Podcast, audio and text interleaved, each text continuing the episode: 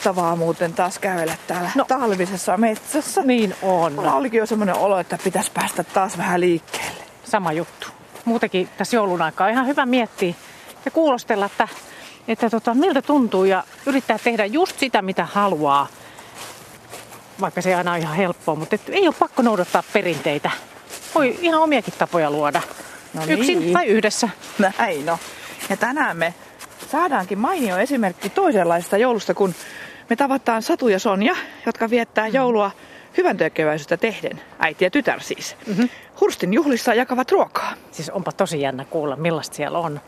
Mutta se on kyllä harmi, kun usein joulun vietto aiheuttaa perheissä semmoisia paineita ja jännitteitä. Ja siksi me tänään vähän selvitellään, että miten niitä voisi purkaa ja ihan suorastaan välttää.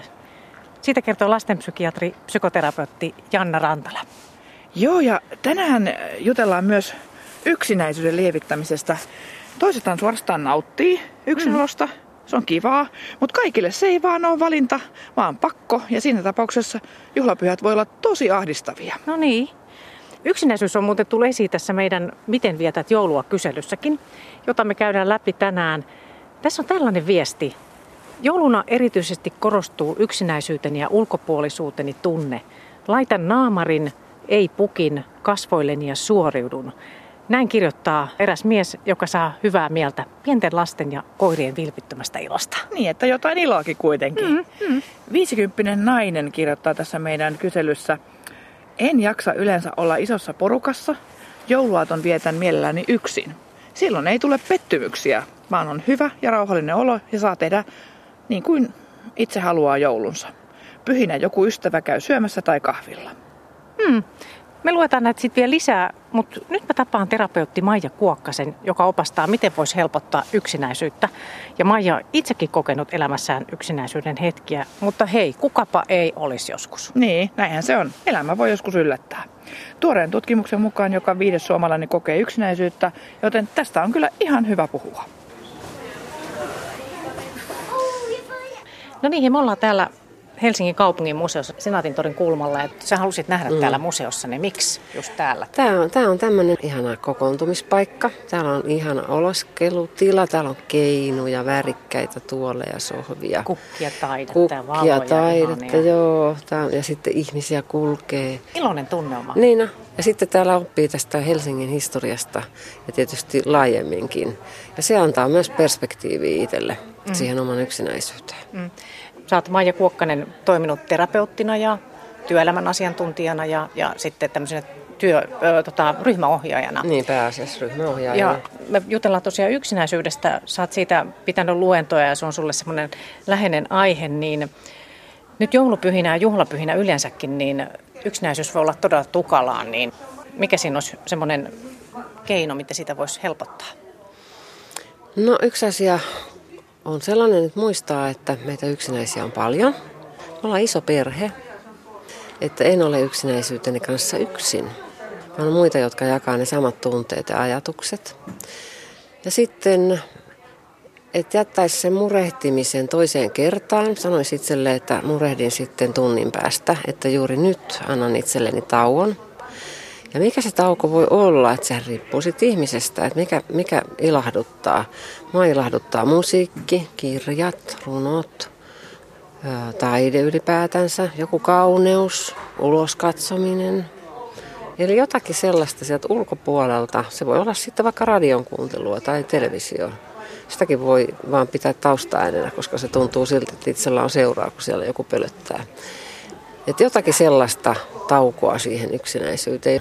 Mm. No mitä sä mm. itse teet semmoisissa, tai oot tehnyt, kun on semmoinen hetki, että... No mä oon mennyt sohvalle makaa ja kuunnellut, että mitä mä tarvitsen.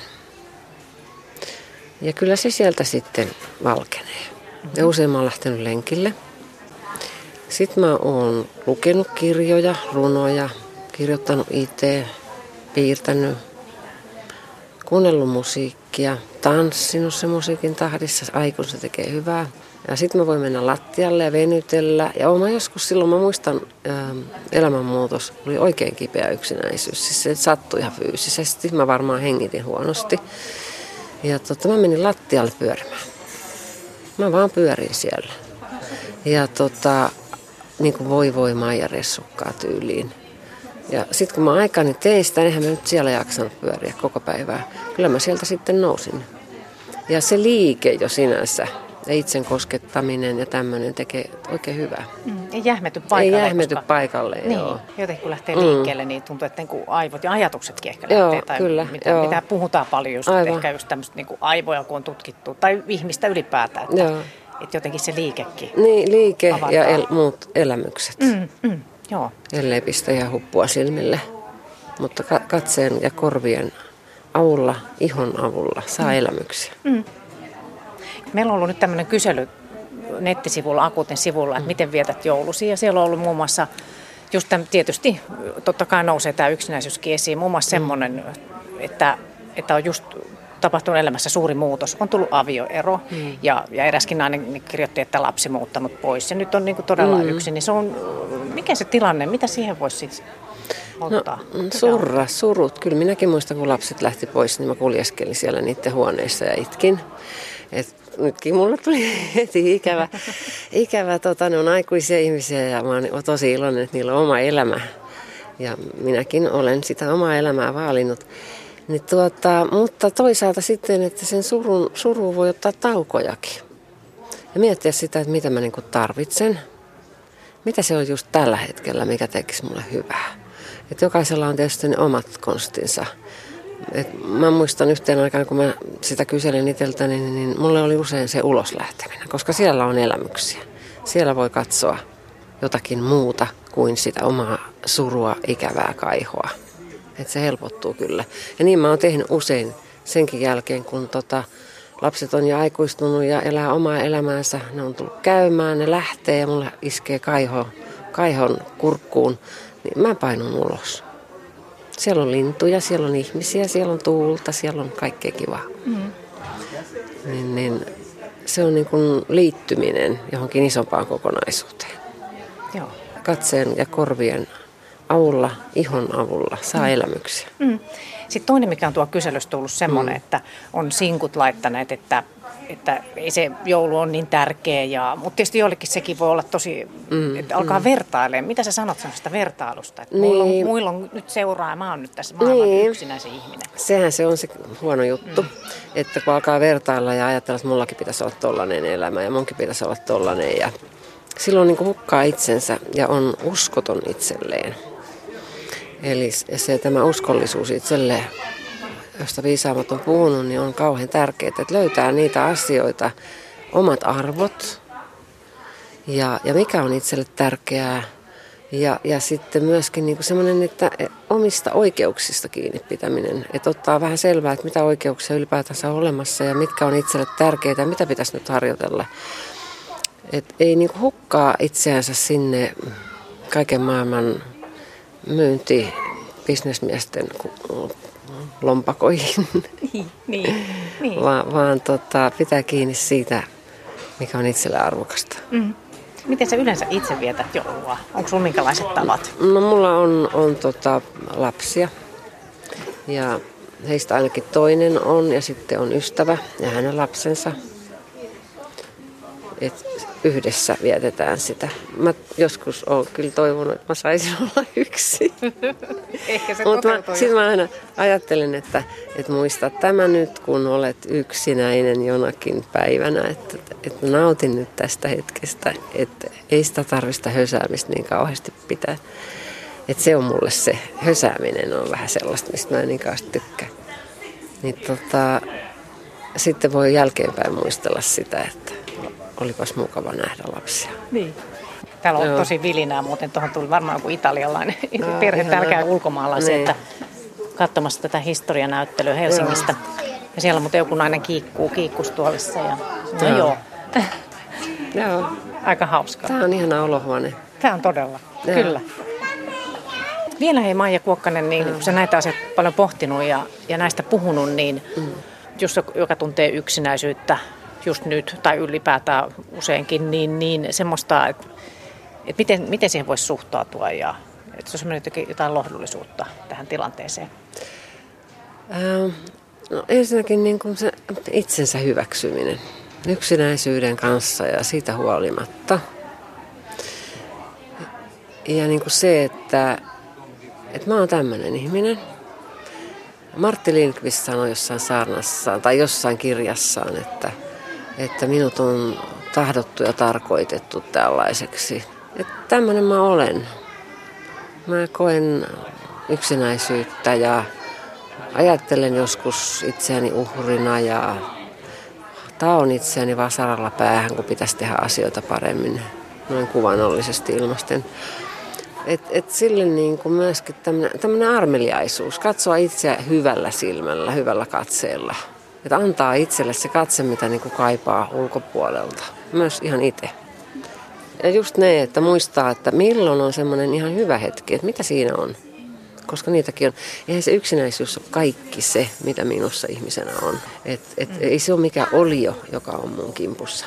Siellä on muutakin. Minussa on niin kuin ihmisenä olemassa erilaisia puolia, erilaisia tekemisen tapoja, erilaisia vaikka pieniä, mutta kuitenkin mm. jotakin hetkiä. Et ei lyö sitä leimaa, niin kuin kerran oli tuolla mielenterveysmessuilla, että siellä tarjottiin ihmisille, jotka tuli sinne, että haluatko hullun leiman. No jotkut halusivat sen hullun leiman, ja sitten ne ihmetteli, että hemmetti, että eihän tässä mitään käteen, eihän tässä mitään näy. Ja sanottiin, että niin, ei se näykään. Tuommoinen just, että niin. ei ole mitään leimaa otsassa, ei, että olet yksinäinen. Et määrittää vaan itsensä sen kautta, että niin. onhan ihmisissä monenlaisia puolia ja piirteitä ja ominaisuuksia ja Joo. osaamista ja kykyjä ja taipumuksia. Mm. Koska eihän Joo. ne ihmisetkään niin katso, että tuossa on toi yksinäinen. Niin, eikä ne ole sen kummen, eihän ne ole sen, me ollaan kaikki ihmispoloja niin kuin edesmennyt professori Maxi C. Maltsby Jr. Amerikasta sanoi. Mm, niin. Keskeneräisiä Kyllä. tönttyröitä. ja saadaan niin. olla sellaisia. Niin. Ei ollut niin ankaria. Niin. Tämä on kyllä totta. Joo. Että tuommoinen joulukuusikin, niin tota, kyllähän se, senkin voi nähdä sitten monella, monenlaisena symbolina, mutta myös sellaisena, että, että tota, se voi hyvin, mutta joskus siihen voi tulla semmoisia huonoja oksia. Ja silloinhan sitä pitää hoitaa. Sekin on semmoinen tämän Moltspin esittämä vertaus ihmisestä appelsiinipuuna. Että tota, tekeekö appelsiinipuun hoitaja sen, että se heti kirveellä kolkuttaa sen poikki vai ei. Ei varmasti, vaan rupeaa hoitamaan sitä. Antaa sille jotakin sellaista, että se puu voi paremmin. Että tämmöinen on niin kuin ihminenkin. Mm. Se sopii hyvin tähän niin. hetkeen, joo. joo. Nyt voidaan nauttia vähän tästä, mm. tästä ilmapiiristä. Täällä on muuten joo. joulukuusikin. Niin on, joo. Kivan näköistä. Nyt jo, joo. Tämä on tosi, tosi kiva paikka. Toi oli muuten hyvä ajatus, kun Maija Kuokkainen sanoi, että ei kannata määritellä itseään yksinäisyyden kautta. Jokaisessa on paljon muitakin ominaisuuksia ja taitoja, joita voi vahvistaa. Mm, se on totta. Ja museo on muutenkin tosi hyvä paikka yksinäisillekin. Mistä Et... muuten keksitkin? No mutta niin. Maija, Maija kannusti ja kantsi sinne lähteä rohkeasti ulos eikä odotella ikuisesti, että joku tulisi ja veisi pois sen yksinäisyyden. Vaikka eihän se ihan helppoa ole, jos on tosi yksinäinen. No, ei. Mutta samanhenkistä seuraa voi etsiä myös harrastuksista tai yhdistyksistä. Joo. Mä oon tuossa yhdistyksessä aika haka, mä oon aika monessa. Joo. Mukavia ihmisiä. Mutta otetaan taas kommentteja joulunviettokyselystämme.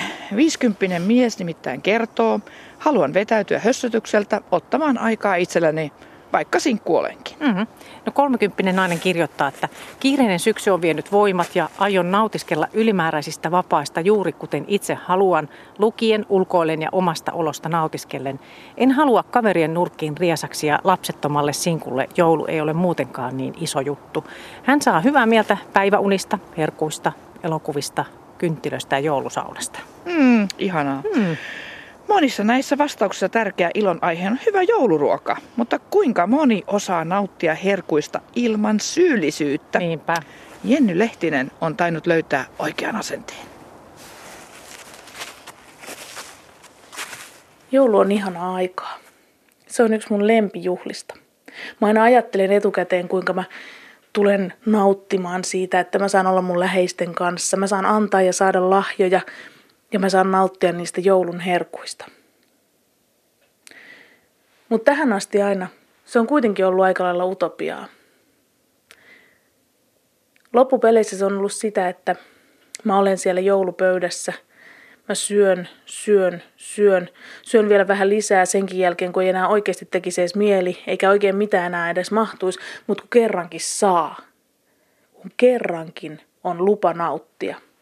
Ja siihen tietysti liittyy aina se, että vuodenvaihteen jälkeen enää ei ole.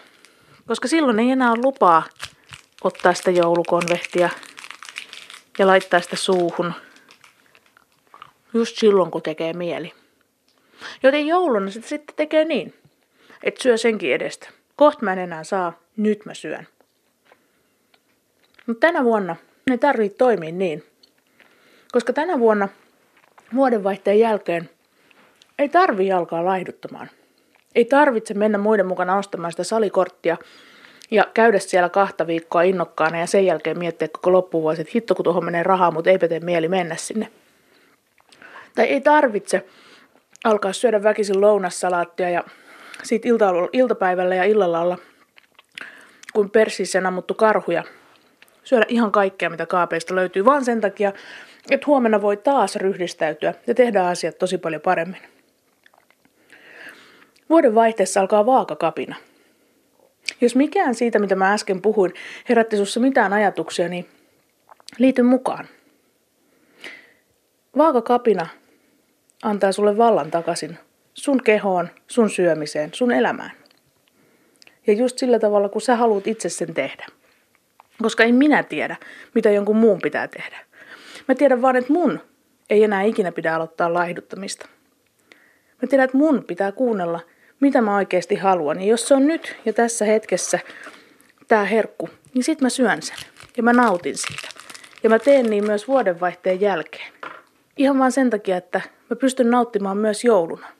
Että mun ei silloin tarvitse purkaa kaikkea sitä painetta, mikä muhun on kertynyt. Mä haastan jokaisen julistamaan joulurauhan. Joulurauhan itsensä kanssa.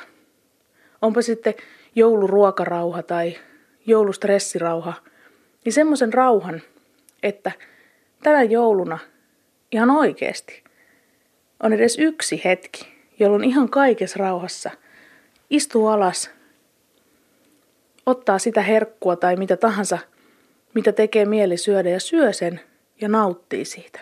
Ja lopettaa siinä kohtaa, kun se ei enää ole kivaa. Ilman sitä ajatusta, että no nyt vielä, vielä vähän, koska vuodenvaihteen jälkeen ei enää ikinä.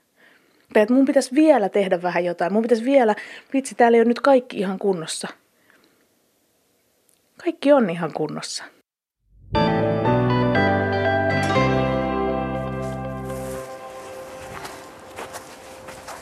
Ei taida kyllä ihan lumipalloa pystyä tekemään täällä vielä. Ei tekisi mieli, kun on tämmöiset ihanat pillahanskatkin kädessä. Ei, ei pysty. Ei pysty. Kuule, otetaan mallia Jennyn asenteesta. Ja silloin kun on herkuttelun aika, nautitaan siitä kunnolla ilman huonoa omatuntoa. Ehdottomasti. Se on kuule Hilla ja Minnan akuutin ohjenuora tästä eteenpäin.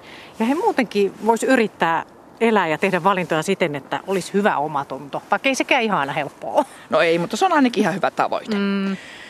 Otetaan taas vähän vastauksia meidän Miten vietät joulusi kyselystä. 50 nainen kertoo näin. Saan hyvää mieltä joulun valmistelusta ja lahjojen tekemisestä. Ennen joulua teen tonttukierroksen, eli käyn jakamassa pieniä juttuja, itse tehtyä sinappia tai hilloa, esimerkiksi kantapupin pitäjälle tai kaupan myyjälle, joilta olen saanut hyvää palvelua vuoden mittaan. Aivan mahtavaa.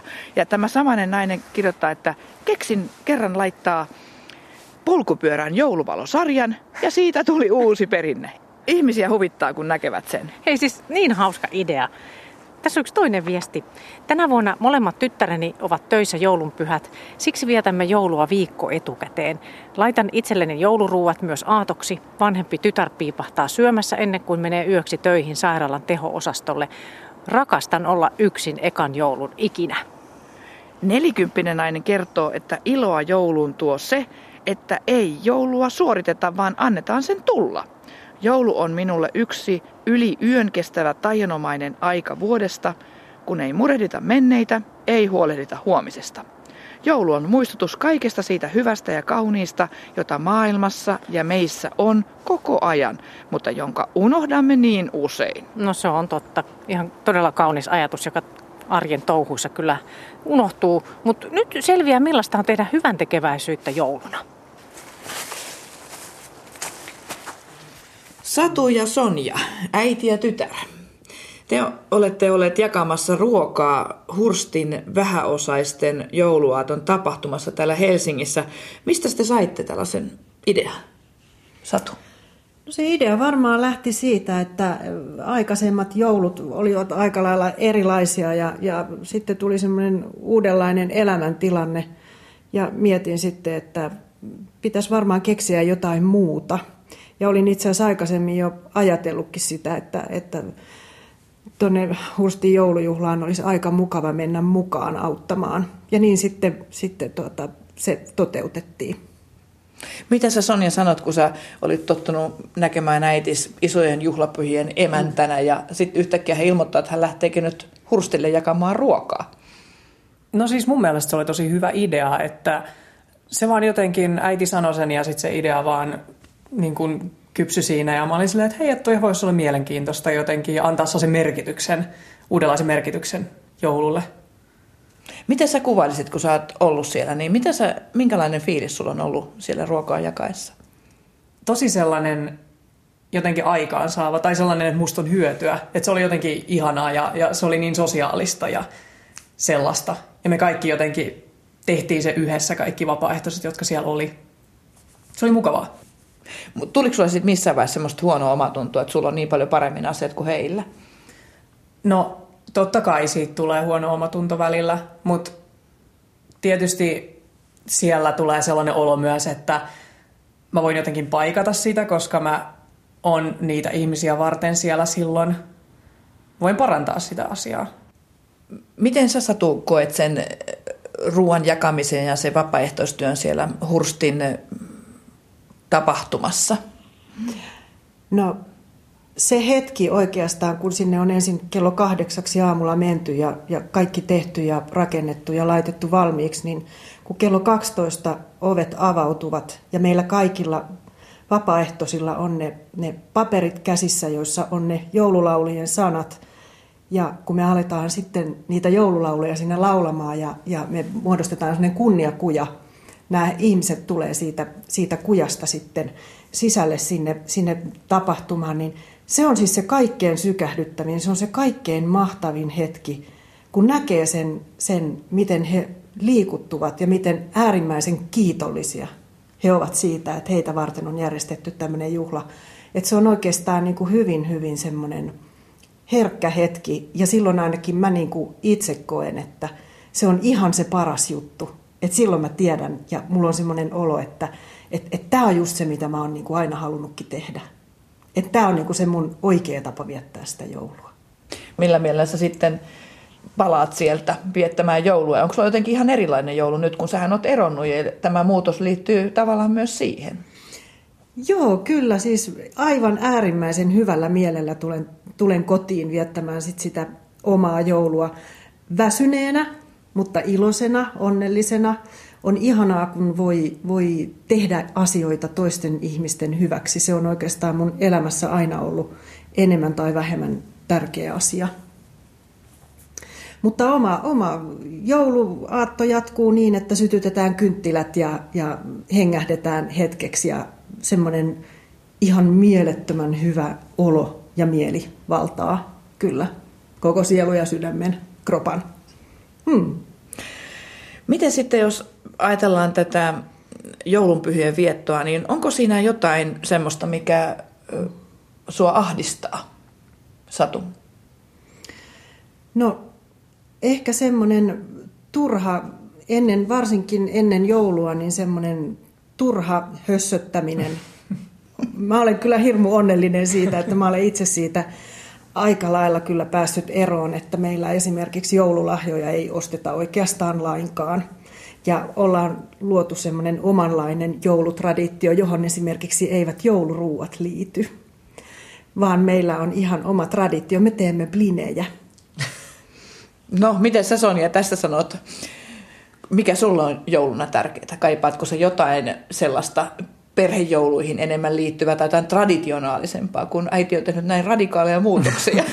no siis tietysti blinit on hyviä, mutta jouluruoat on myös hyviä. Siis kaikki ruoka on hyvää. Et, en mä tiedä, siis mun mielestä on hauskaa tehdä asiat välillä eri tavalla. Että totta kai tietyt sellaiset perinteet kuuluu asiaan. Esimerkiksi mun mielestä joululaulut on aivan ihania, että mä tykkään ja niitä pitää aina laulaa. Mutta jos ruoka on hyvää, niin ei silloin sinänsä väliä, mitä se ruoka on. Onko sulla sitten, kun tosiaan sä oot tämmöinen niin eroperheen lapsi, niin onko sulla se, että sulla on nyt monenlaisia tapoja viettää joulua? Joo, että kyllä sitä tulee sitten vietettyä useammassa paikassa joulun aikana. Ja jos vähän nyt korjataan, niin sähän et ole enää hirveästi lapsi, että sä oot kyllä ihan täysikäinen Sonja, niin kerros, miten niin kuin nuoret nykyään joulun kokee? Tietysti joulun aikaan vähän ennen joulua opiskelijat järjestää, no opiskelijajärjestöt pitää esimerkiksi pikkujouluja ja siellä saattaa olla jotain perinteisiä kivoja juttuja, vaikka joku Secret Santa, tai lahjojen vaihtojuttu. Entä sitten se, että tuntuuko susta, että sulla on nykyään niin tämmöinen rauhallisempi joulu, että sä et joudu hössöttämään etukäteen, etkä enää ilmeisesti joudu paniikkiin, että jos joku asia te- jää tekemättä. Että vaikuttaa siltä, että sä oot löytänyt jonkinlaisen joulurauhan jo hyvissä ajoinkin. Joo, toi oli hyvä, kun sanoit sanan paniikki. Muistan jouluja, jolloin oli paniikki ja, se, ja itse asiassa sitä joulua hallitsi vain se paniikki. Mutta siis nykyään se on aivan fantastista. Ää, sytytetään kynttilät, ollaan ihan rauhassa, kuunnellaan joululauluja, paistetaan yhdessä blinejä, syödään niitä, ei ole mihinkään kiire, katsellaan joulukuusta, nautitaan vaan semmoisesta ihanasta yhdessäolosta. Kaikki hössöttäminen, kaikki kiire on poissa. Miten sä oot tehnyt ton tempun? Miten mä oon tehnyt ton tempun? No mä varmaan tein sen tempun sillä tavalla, että kun, kun mä vaan päätin, että nyt mä haluan jotakin ihan muuta. Ja sitten se pitää tehdä se asia, mitä haluaa, ja se, se muutos pitää tehdä. Miten sä tyttärenä, Sonja, ajattelet tuosta, onko sä ihmetellyt, että miten sä äiti nyt tolla tavalla pisti ihan uusiksi koko systeemi, miten joulun ajan pyhiä esimerkiksi vietetään? No ei siis ylipäätänsä mun mielestä se on tosi virkistävää, että tekee joskus muutoksia tavallisiin asioihin. Vaikka se olisi sitten se, että vaihtaa jotain maitomerkkiä, niin jotenkin kuitenkin se virkistää aina mun mielestä. Muutos on ihan hyvä asia. Toisaalta traditiot on myös ihan hyvä asia. Hmm. Niin suoko ei ole mikään ahdistanut joulussa tähän mennessä? Hmm. No ei, ei oikein. Mun mielestä joulu on tosi kiva juttu. Se on vaan tosi nopeasti ohi, mikä on aina ihmeellistä, kun yhtäkkiä on tullut, tai jotenkin ensin tulee se joulufiilis ja on sellainen, okei nyt on joulu, sitten yhtäkkiä se on ohi, tai että se on niin nopeasti ohi. Se on hämmentävää. Hmm. Onko sulle tärkeää se, että sä käytät tällaiset vapaa-päivät tai pyhäpäivät myös tämmöiseen jotenkin niin kuin akkujen lataamiseen, kun on tämmöinen hektinen opiskelumaailma, jossa sä vietät arkesi? No joo, mä yritän ladata akkuja, mutta joskus se on vaikeaa vaan rauhoittua, mutta ehkä joulu on sellainen aika, jolloin voi antaa itselleen sen luvan, että no niin, nyt mä en tee mitään projekteja tai aloita lukemaan kevään tentteihin, koska nyt on joulu, tai nyt ei saa tehdä sitä. Hmm. Kuinka paljon te käytte sitten esimerkiksi ulkoilemassa yhdessä tai hoidatte kuntoa pyhien aikana? Joo, ilman muuta käydään ulkoilemassa yhdessä ja sitten jos vaan sali on auki, niin salillahan täytyy tietenkin käydä. Totta kai mä käyn esimerkiksi itse, niin mä käyn ihan vuoden ympäri. En mä esimerkiksi kesäksi en missään tapauksessa jätä salia tai lenkkejä väliin. Onko teillä joku yhteinen laulu, mitä te laulatte näin joulun aikaan? Öö, no hetkonen, onko meillä joku joululaulu, jota me lauletaan molemmat? No joululauluja tietysti on laulettu vuosien aikana aika paljon, kun molemmat niin, harrastetaan yleisesti. laulua. Ja. ja tietysti minä harrastan kuorolaulua, niin sitä kautta tietysti tulee aika paljonkin joulun alla sitten laulettua konserteissa ja, ja tuota, harjoituksissakin erilaisia joululauluja, mutta onko meillä yhteistä joululaulua? Musta tuntuu, että me lauletaan vuoden ympäri vaan sitä Fly Me to the Moon. Joo, me tykätään Frank Sinatrasta, kyllä. No saisiko tähän loppuun pienen näytöksen? Totta kai. Fly me to the moon and let me play among the stars. Let me see what spring is like on Jupiter and Mars. In other words,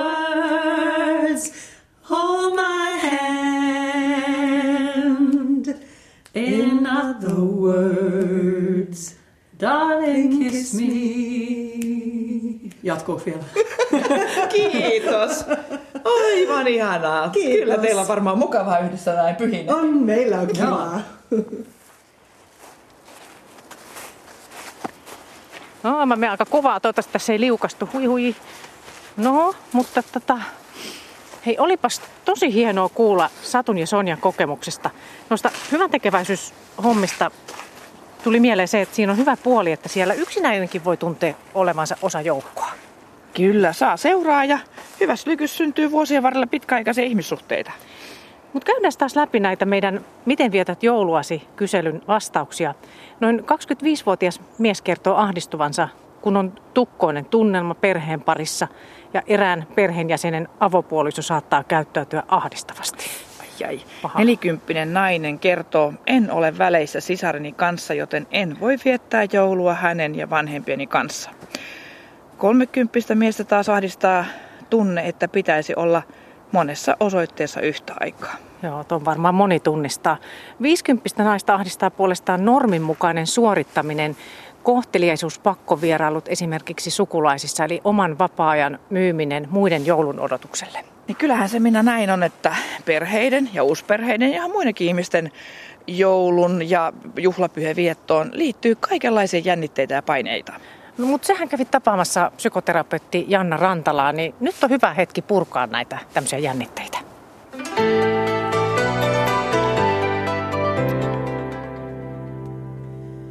Janna Rantala, olet lastenpsykiatri, perheterapeutti, psykoterapeutti ja tietokirjailija, mutta lisäksi olet kolmen lapsen äiti. Miten sinä itse koet tällaiset joulunajan pyhät ja perinteet? Mä ajattelen, että mä itse en ole kasvanut sille niin jouluaikuiseksi vielä. Että mä oon tämmöinen joulun suhteen, ihan lapsi, joka on pelkästään saamapuolella, vaan semmoinen teini-ikäinen, joka pikkusen osallistuu järjestelyihin, mutta käytännössä kävelee valmiiseen pöytään, jonka mun vanhemmat vielä meille laittaa koko, koko tota noin suvulle. Eli mun on helppo olla äärimmäisen rento ja stressaamaton, mutta katsotaan muuttuuko se tulevina vuosina. Mutta ymmärrät ilmeisesti sitä, että monilla sitten tällaisia jännitteitä ja paineitakin on, ja siitä juuri keskustelemme sinun kanssasi nyt erityisesti näistä perhejännitteistä, joita siis juhlapäiviin, juhlapäivien viettoon liittyy. Millaisiin sinä olet törmännyt työssäsi? Varmaan kahteen, että vähän niin kuin isompaa ilmiöä, jos voisi ajatella, niin törmää. Toinen on se, että niin kuin perheessä on, tai voisiko sanoa näin, että se joulu tai joku muu yhteinen juhla, niin se on niin kuin niiden perhesuhteiden peili. Et siinä näkyy ikään kuin ne vaikeudet, jotka näkyis muutenkin. Vaikkapa se, että ketä kaikkia voi nyt kutsua sen saman pöydän ääreen, tai, tai kuka laittaa ruuat, kenen lahjat on parempia kuin toisten lahjat, ja, ja koko tämmöinen niin perhesuhteiden vyyhti.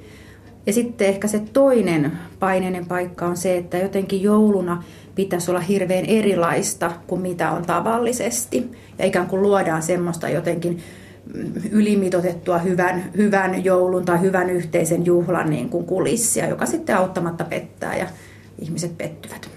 Tämä just olikin, mistä mun piti kysyä, että kun varmaan koetaan, että tämmöiset juhlapäivät, pitkät vapaat, että ne on nyt laatuaikaa perheelle ja nyt on onnistuttava se yhdessäolo vaikka hampaa tirvessä. Sitten paineet purkautuu, mm-hmm. vaikka aattona heti. Niinpä. Ja mitkä ne paineet tosiaan ja kenen laatuaikaa siinä niin kuin vietetään. Että itsellä on vielä aika pienet lapset, että mulla on koululainen ja sitten kaksi eskarilaista, niin kyllähän se heidän laatuaika on sitä, että löhöillään ja, ja niin kuin ei tehdä mitään kauhean erityistä. He ei ole erityisen ilahtunut rosollista esimerkiksi. Mun on turha vääntää sitä, sitä hikihatussa. Mutta juuri se siitä ehkä tuleekin, että, että laatuaikaahan voi olla myös, että otetaan esiin niitä ristiriitoja tai vaikeuksia. Jää aikaa riidellä, mutta jää aikaa myös sopia ettei sen tarvitsisi olla jotakin semmoista pinnisteltyä tai teennäistä. Niin juuri se, että siihen juhlapyhinkin voi sopia sellainenkin aika, kun vähän selvitellään asioita, eikä kaiken tarvitse mennä plusmerkille. Nimenomaan, juuri näin, kyllä. Ehkä kannata kaikkia paineita siihen säästää, mutta jos se näin menee. Ylipäätään mahdollisuus olla ihmissuhteissa, niin sehän se meidän laatu on mun mielestä. Ei, eikä se välttämättä, että millaisia ne on. Ne on rasittavia ne puolisot jouluna ihan samalla tapaa kuin, kuin keväälläkin, mutta siinä voi olla sitten tosiaan aikaa olla rasittavia yhdessä. No, mitä siitä sanot sitten, kun on tällaisia perinteitä, suvun perinteitä? Anoppi on aina tehnyt lanttulaatikon näin ja sinä et itse osaa tätä, niin tunnistatko tällaisia? Tai just tätä, että on tietyt kaavat, millä toimitaan ja niistä tulee sitten se sääntö ja, ja jos se tehdään toisin, niin pilalle menee. Kyllä mä tämän tunnistan joo ja, ja monethan asiakkaat puhuu tästä kanssa, että tekee mieli jättää väliin koko joulu, koska, koska nimenomaan juuri nämä niin kuin sukujen ristiriidat tulee siinä niin helposti esiin. Mä aina siinä kohtaa niin mietin sitä, että kenen joulua me vietetään. Vietetäänkö me kahden sukupolven takaista joulua tai vietetäänkö me nyt tässä läsnä olevien ihmisten joulua. Ja jos se Anopin lanttulaatikko on parasta kaikesta, niin upeaa, ihan hienoa, mutta se ei kuitenkaan anna oikeutta dissata sitä lanttulaatikkoa, joka on tällä hetkellä pöydässä. Eli tämä on musta just taas sitä peiliä niistä perheen ihmissuhteista. On kamalan epäkohtelaista haukkua sitä ruokaa, mikä on, on siinä niin kuin läsnä. Sitä ei pitäisi tehdä vaikka olisi tällaisia jännitteitä. Entä sitten se emäntä, joka ottaa itse sen paineen? No nimenomaan, mä just sanoa, että myöskin itse pitäisi miettiä, että se ei ole se anoppi tässä kilpailemassa, tai jos on niin kuin omassa mielessä, niin tämä olisi varmaan sitten ihan tämän joulun jälkeisen ajan sitten mahdollisuus miettiä sitä vähän tarkemmin, että ne kaikki tuu siihen pöytään mä välillä pilailen ja sanon, että eihän kannata kutsua kotiin semmoisia ihmisiä, jotka arvostelee ja kritisoi.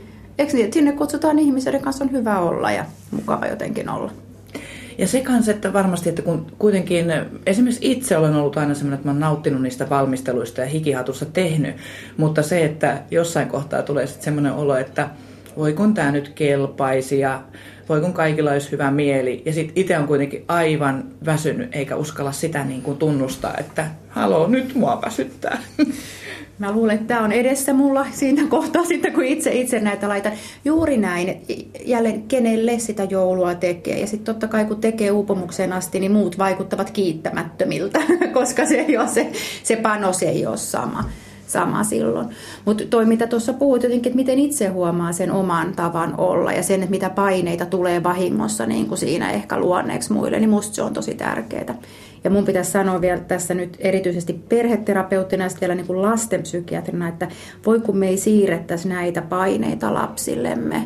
Että kun pahimmassa tapauksessa ensin on tontuulla peloteltu niin kuin sinne aattoiltaan asti ja sitten joulupöydässä mokattu, kun ei ole maistunutkaan kaikki ne laatikot, pakotettu maistamaan jokaista suoraan sanottuna aika epämääräisen näköistä mössöä ja näin edelleen, niin ettei siitä tulisi se jotenkin kelpaamattomuuden tunne tai joku vastaava. Joulu on niin kuin paineista aikaa, jossa täytyy suoriutua. Sitä se purkautuu siinä, että ne lahjat on vääränlaisia. Sitten lapset taas vaikuttaa kiittämättömiltä. Vaikka me ollaan itsemme aikuiset rakennettu ikään kuin se tilanne semmoiseksi, että mikään ei kelpaa. Hmm.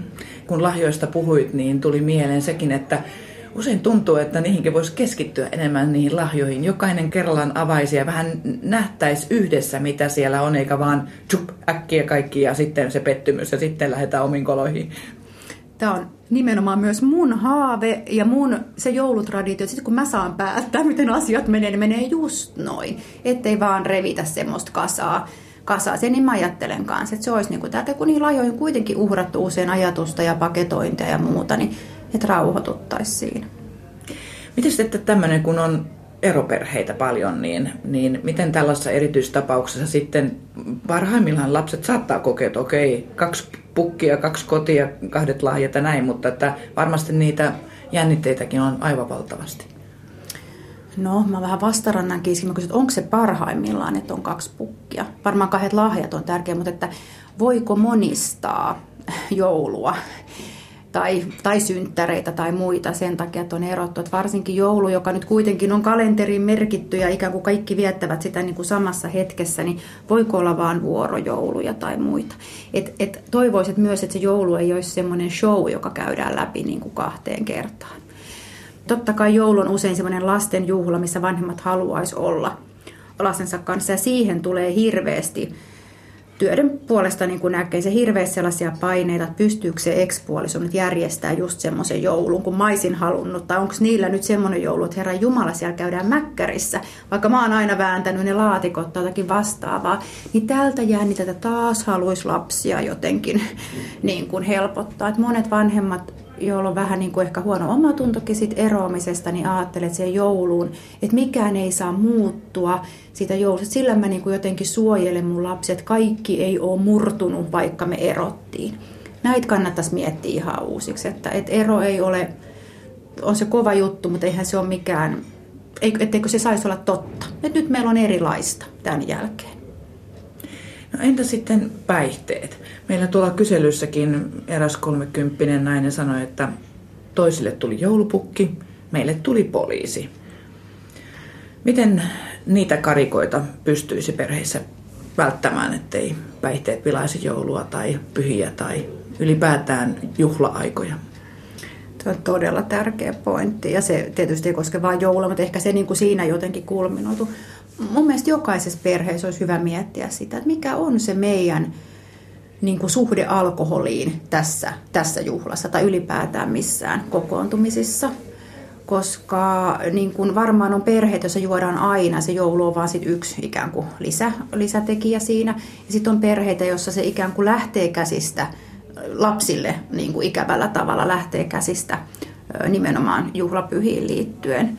Niin se olisi minusta hirveän tärkeä pohdinta. Mutta minusta se ongelma on siinä, että jos vanhemmat eivät näe, miltä joulu näyttää lapsen silmin. Jos heillä on vaan se, se, että nyt on nämä viinat ja nämä viinit ja tähän kuuluu tämä snapsi ja tähän toi. Ja ikään kuin juodaan jonkun tämmöisen perinnekaavan mukaan tai ollaan täydessä Twitterissa johonkin tiettyyn aikaan, eikä nähdä sitä, miltä se lapsen silmin näyttää. Et sehän on se ongelma.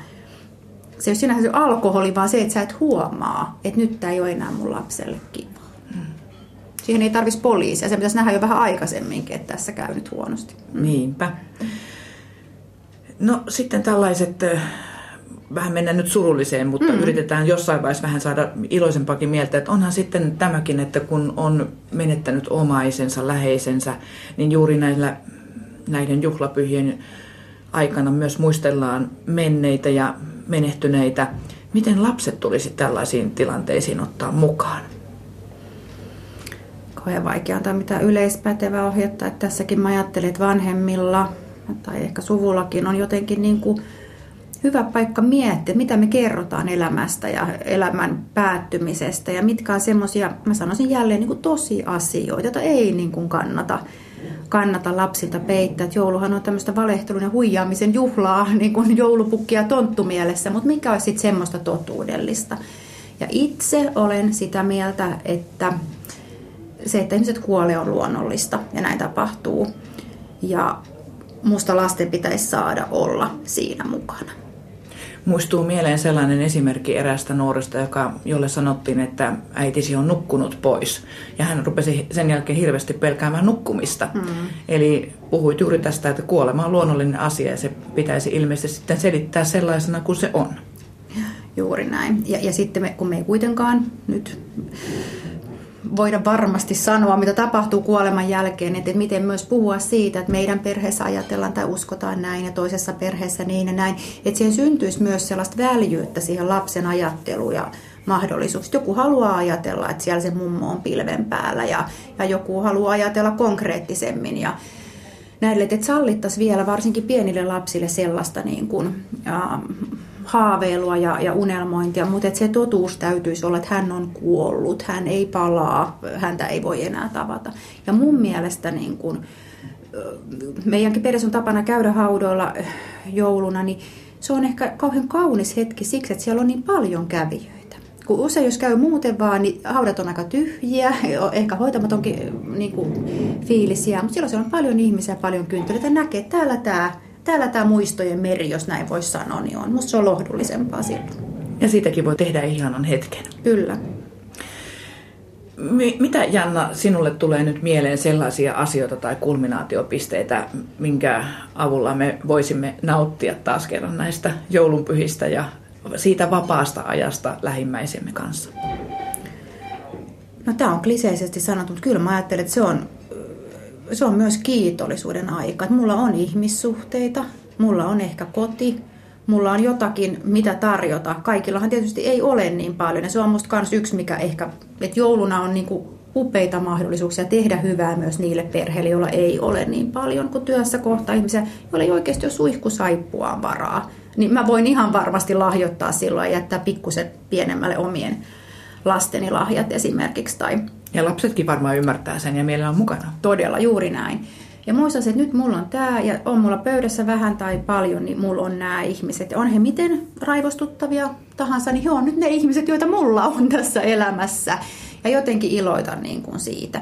Mutta toinen paine on se, että eihän sitä ole pakko viettää niitä perinteitä. Kyllähän se tuskasalta tuntuu perinteet rikkoa, mutta siihen on myös oikeus kohteliaasti sanoa, että nyt tänä vuonna mä toivoisin toisin ja tänä vuonna me tehdään toisin yksi ehkä meidän paineinen kulminaatiopiste on myös se, että kun ikään kuin perheeseen tai sukuun on tulossa uusia jäseniä, että ehkä vaikkapa seurustelukumppani, joka haluttaisiin esitellä jotenkin ensimmäisen kerran, niin tehdäänkö se jouluna? Tai kuinka kauan täytyy seurustella, että voi ottaa joulupöytään uuden kumppanin, että, että se voi olla hankala tai vaikkapa erojen jälkeen, että koska sitten nykyinen kumppani siihen tota noin, otetaan mukaan ja saako hänen lapset vaikka tulla mukana ja näin edelleen. Että nämä on tosi tärkeitä hetkiä.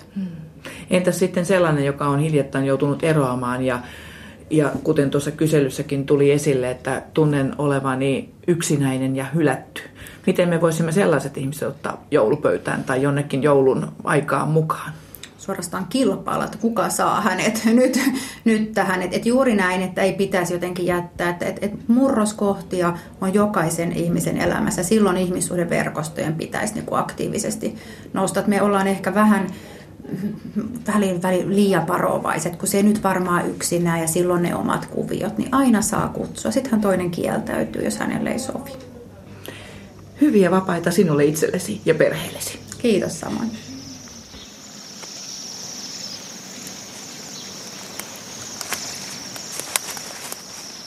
Täällä on kyllä niin kaunista täällä luonnossa. Toi oli hei hyvä pointti, että voisi kutsua yksin jääneen tuttavan joulunviettoon, eikä ajatella, että ei se nyt kuitenkaan tuu. Niin, yrittää kannattaa aina. Mietä lämmittää kummasti, kun joku välittää. Hmm. Ja voihan sitä pyytää kahville muulloinkin kuin jouluna. No niin, totta. Ensi kerralla muuten ei tehdäkään sitten suuria uuden vuoden lupauksia, vaan mennään kuule suoraan kohti unelmia ja tehdään aarekartta. Yes, yes. Ja kuullaan muun muassa, mikä on vaakakapina. Ja kyse ei ole suinkaan mistään dietistä, sen verran voi paljastaa. Mutta hei, katsotaan vielä. Täällä on ihan mahtavan näköistä huurteinen metsä. On, ja voisi ottaa vähän vaikka oksia muistosta. Niin voi se koristellakin. Juu.